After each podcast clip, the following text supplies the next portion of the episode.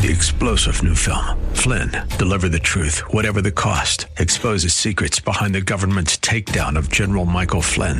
Flynn knew what the intel world had been up to. He ordered the first audit of the use of contractors. This set off alarm bells. He told the truth. He was the most dangerous person for Donald Trump to hire. They had to get rid of Flynn. Flynn, deliver the truth, whatever the cost. Available now. Watch it today. Go to salemnow.com. Salemnow.com. This is Derek Buikema, pastor of Orland Park Christian Reformed Church, and I'm so glad that you've joined us today for Grounded and Growing in Christ here on AM 1160 Hope for Your Life. Each weekday at this time, we open God's Word, exploring how it changes us and brings us closer to Him. Right now, we are in a message series called We Believe, focusing on the Gospel of John. All through this Gospel, John is driving us toward belief and trust in the Lord Jesus Christ. We hope and pray that as a result of this series, you will see new faith in the Lord Jesus Christ. To hear all of the messages in this series, please visit groundedandgrowingradio.com. And if you'd like to help provide financial support for this radio ministry, you can make a gift of any size at that same website, groundedandgrowingradio.com. If you're not already a part of a local church family, then I would like to invite you to visit us at Orland Park CRC this Sunday as we gather to worship the Lord and study His Word together. To find our service times and location information, just visit groundedandgrowingradio.com. And now, let's open God's Word to see what He has for us today. Would you take your Bibles and with me turn to John chapter 12? John chapter 12, I'm going to start reading at verse 12, and I'm going to read all the way through the end of the chapter, John chapter 12, verse 50. Let's remember as we hear this, this is God's word. The next day, the large crowd that had come to the feast heard that Jesus was coming to Jerusalem. So they took branches of palm trees and went out to meet him, crying out, Hosanna! Blessed is he who comes in the name of the Lord, even the King of Israel. And Jesus found a young donkey and sat on it, just as it is written Fear not, daughter of Zion. Behold, your king is coming, sitting on a donkey's colt. His disciples did not understand these things at first, but when Jesus was glorified, then they remembered that these things had been written about him and had been done to him. The crowd that had been with him when he called Lazarus out of the tomb and raised him from the dead continued to bear witness. The reason why the crowd went to meet him was that they heard that he had done this sign. So the Pharisees said to one another, You see that you are gaining nothing? Look, the world has gone after him. Now, among the, those who went up to worship at the feast were some Greeks. So they, these came to Philip, who was from Bethsaida in Galilee, and asked him, Sir, we wish to see Jesus.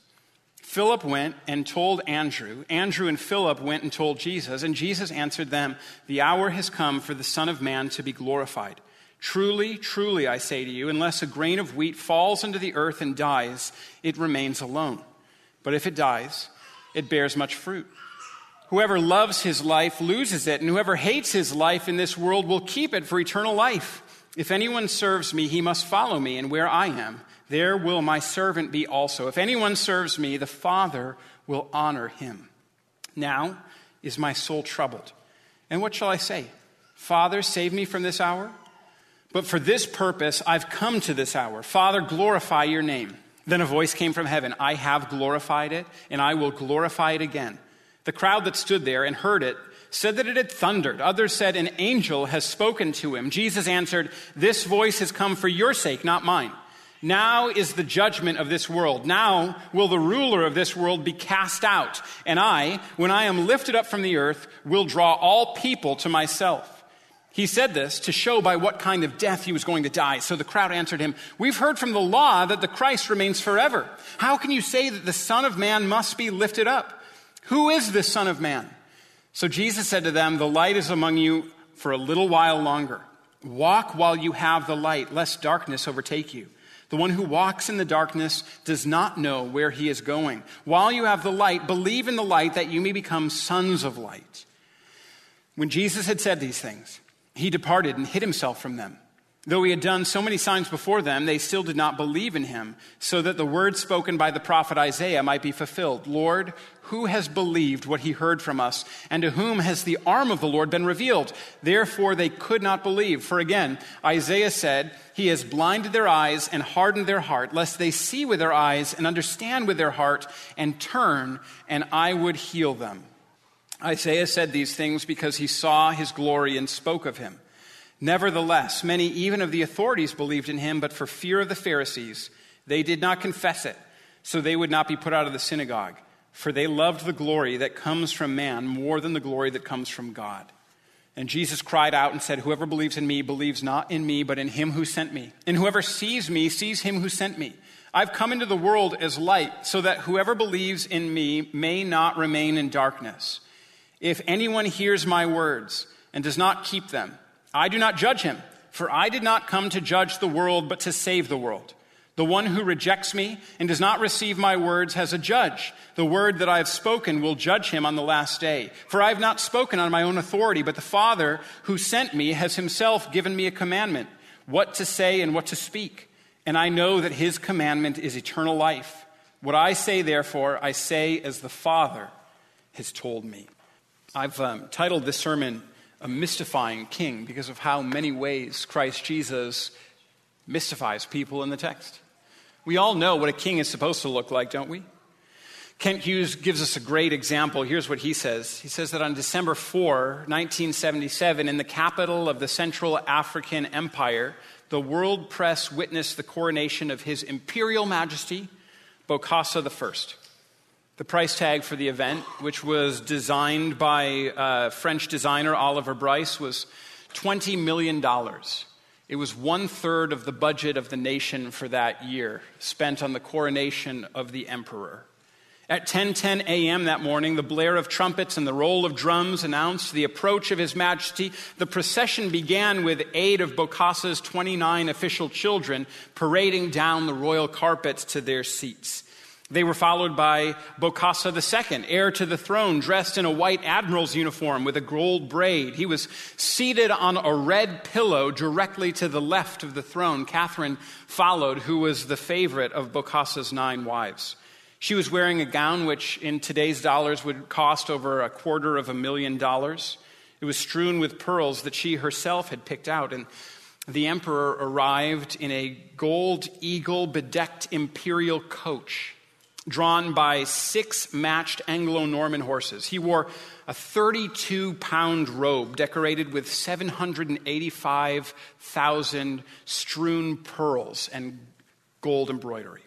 On his brow, he wore a gold crown of laurel wreaths like those ro- worn by the Roman consuls of old. It was supposed to be a symbol of the favor of the gods. They called it the Sacred March as he made his way to the throne. And as it reached its conclusion, Bokassa seated himself on his two and a half million dollar throne, took his gold laurel wreath off, and then, as Napoleon had done 173 years before, he took off his two and a half million dollar crown, which was topped with an an 80 carat diamond and placed it upon his son's head, demonstrating that this was the line of succession which would follow. Bokassa attempted to justify this lavish spending. Again, it was a full third of the country's budget for the year, including all of the aid that France had sent to them. He attempted to justify it by saying that such an ostentatious coronation would bring the government legitimacy in the eyes of the broader world. And it's not really a poor argument to think that that might bring, legit- might bring legitimacy. The nations and the people of the world prize things on display on December 4, 1977.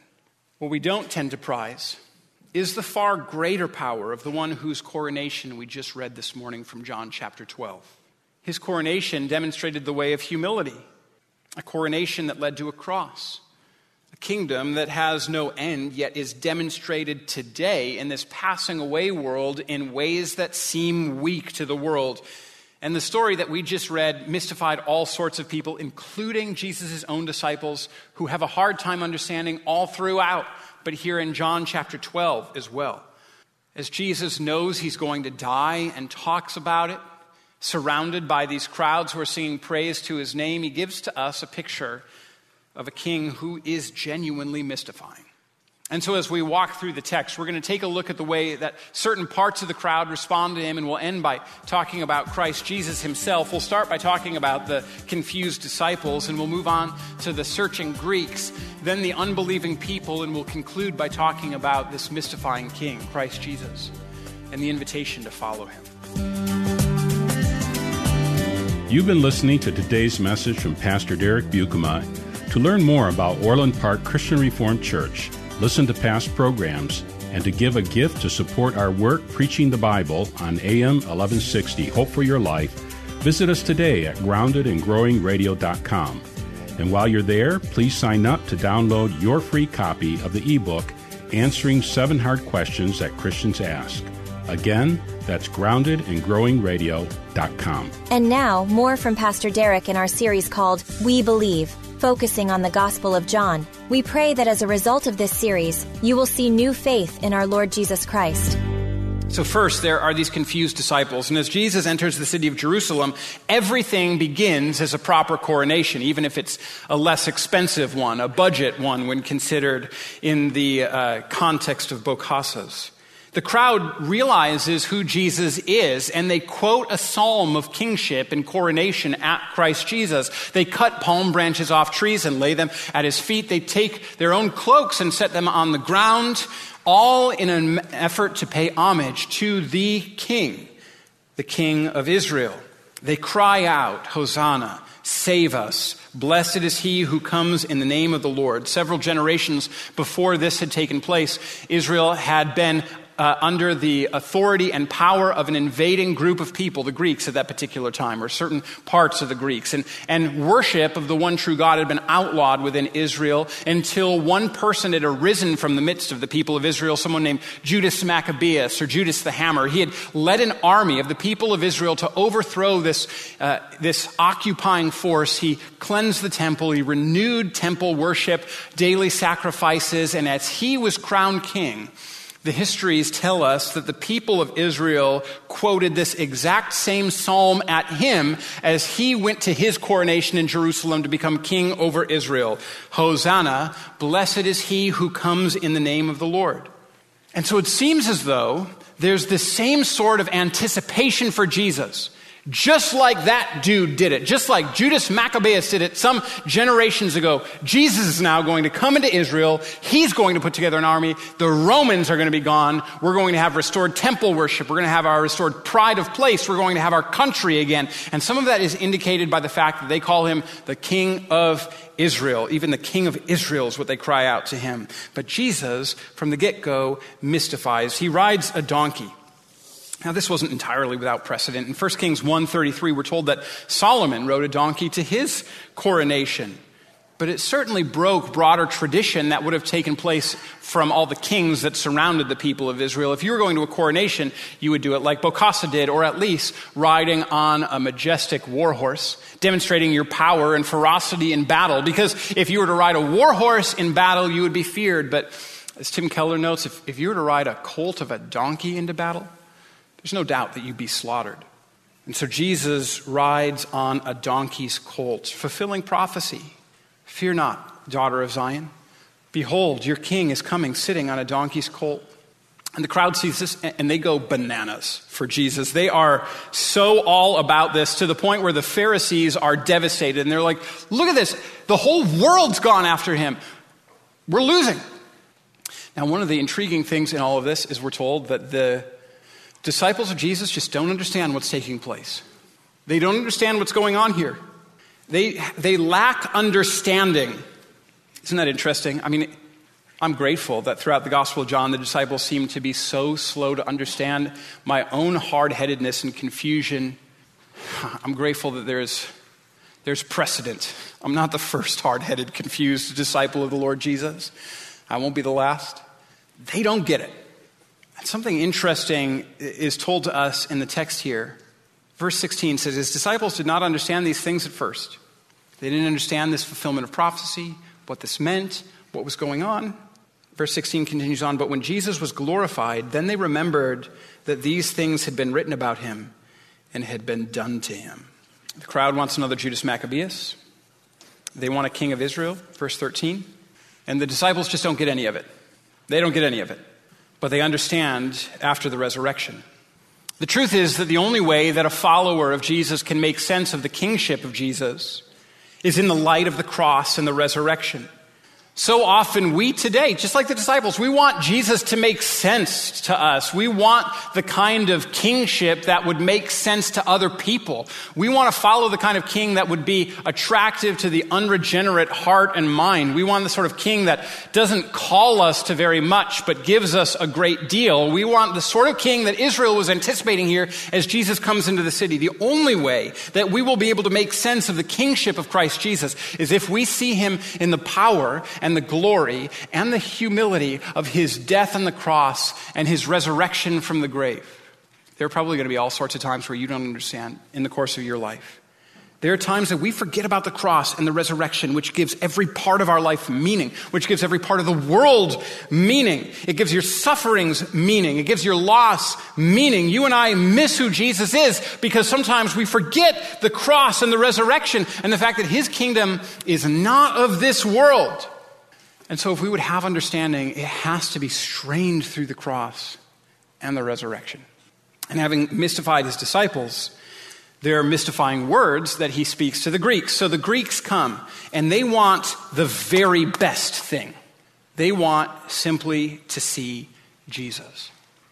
Their request that they give to Philip when they come into the city and they see all of the celebrations is the best possible request. Some of it might be that, that the Greeks don't have sort of the, the kingship expectations or hopes that the people of Israel would have had. And so as they come and they see Philip, they're like, the only thing that we want is to see Jesus. Man, what a great request. Now, if I understand the story correctly, uh, Andy Camigo, when he was the pastor of Escondido Christian Reformed Church and then Escondido United Reformed Church, put on the pulpit this verse, just one verse. It just said, Sir, we would see Jesus. When I was interning there, it was still on the pulpit years later. Sir, we wish to see Jesus. A reminder that this is the call of every faithful Christian pastor to help people see Jesus, to make him known. It's the call, frankly, of every faithful Christian church to make Jesus known. It's the call of every Christian to make Jesus known. We would see Jesus. We want to see him. Honestly, part, of my regular prayer is that the uh, arc of my own ministry in the pulpit here would be that people are like, we saw Jesus. When he preached, we saw Jesus. If that could be said, then that is enough for me. This simple phrase from the Greeks should be the hope of your life. I want to see Jesus. I want to see Jesus. Psalm 27, verse 4 says, One thing I've asked of the Lord that I will seek after, that I may dwell in the house of the Lord all of the days of my life, to gaze upon the beauty of the Lord and to inquire in his temple. All I want is to see Jesus. It's the hope of my life. So the Greeks have this beautiful request, and Philip takes them to Jesus, and Jesus speaks to them, and he does not give them the kind of words that we might expect. This one who is being celebrated by all the surrounding crowds, we might expect to be like, all right, you can see it's all coming together now. You guys want to get in line? I'm about to go and sit on that throne in Jerusalem. No, he, he gives them something that is, it's not it's not secret sensitive, at least. He tells them, all right, so they come to him, and then he just tells them, you need to die. Did you see that? It's, an, it's, a mystifying statement from Jesus, but it's what he says. So it starts maybe the way that we might expect. The Greeks want to see him. Jesus says in verse 23, The hour has come for the Son of Man to be glorified. Truly, truly, I say to you, unless a grain of wheat falls to the earth and dies, it remains alone. But if it dies, it bears much fruit. Now that is, that's a surprise. All right, hey, Greeks, you've come to, to meet me. Let me give you a message. You need to die. And only if you die are you going to bear any fruit. Only if you die is your life going to have any kind of meaning. Okay, you want to be a part of my kingdom? Die. And this isn't like, this isn't an insult. It's not, oh, Greeks, why don't you go away from me and die? This is an invitation. This is an invitation to them because just a few verses later, he's going to talk about how he's going to be lifted up. And when he's lifted up, he's speaking of his crucifixion. He's going to draw all people to himself. He's still speaking to the Greeks who have drawn near. He's talking about how he wants to draw them near to him. And so these aren't words of go away. These are of, words of like come near. And the way that you do it is that you die. Jesus is saying, My kingdom is so unlike this world that you need to die to the things of this world in order to be a part of a kingdom that is enduring. Unless a seed of grain falls to the ground and dies, it remains alone. Whoever comes to the Lord Jesus, Jesus bids to come and die. There's no other way. It isn't simply giving mental agreement to the Lord Jesus like you've come to proper understanding and you agree. It isn't simply feeling a certain sort of way about Jesus. It's not that you now feel good about him and his message. It's dying to the ways of the world and finding that the only way to really live is to die to self and power and reputation and glory and instead follow the humble king.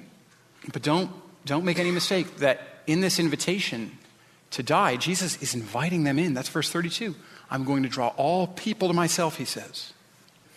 But with this call to die, this is a hard word, and the response of the people uh, is unbelief. And that's what we're told in verses 36 and following. There's the heading, the unbelief of the people, and right underneath it, we're told in verse 37 that though he, though Jesus had done so many signs before them, they still did not believe in him.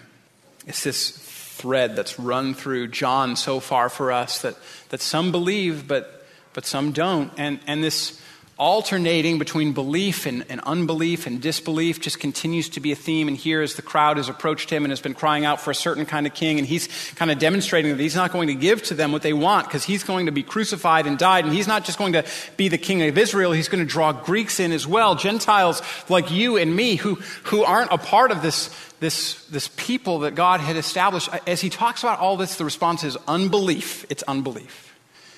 It's not a surprise. It had been prophesied by Isaiah generations and generations before. And John quotes it. Isaiah saw that this unbelief would take place. He prophesied about Jesus. He saw the glory that was going to come, and he knew that people were going to be in the midst of that glory and still not believe. And what makes the unbelief all the more surprising is that as Jesus continues on the road into Jerusalem, God actually speaks. He actually speaks a word from heaven, and he says to Jesus, I've glorified your name, and I will glorify it again.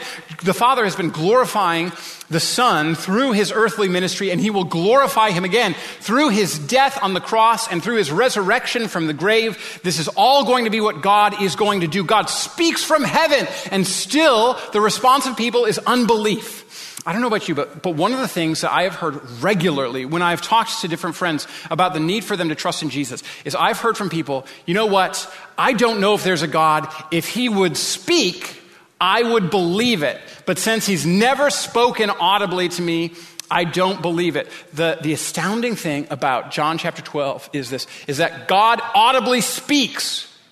And the way that a number of people respond is, uh, that was probably just thunder. There's probably just a thunderclap. It's sunny outside. It's weird, just boom of thunder. That's all it is.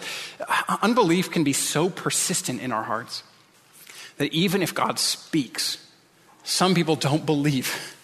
You know what else is crazy?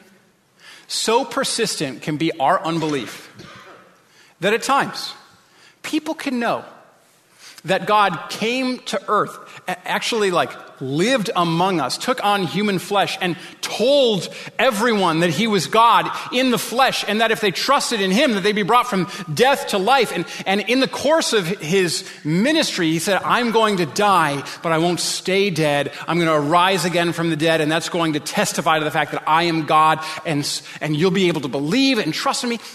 Do you know that there's are some people who see that that's the case and still don't believe that God came to earth and died and rose again and, and it's still not enough? Do you know that sometimes those people are you and me?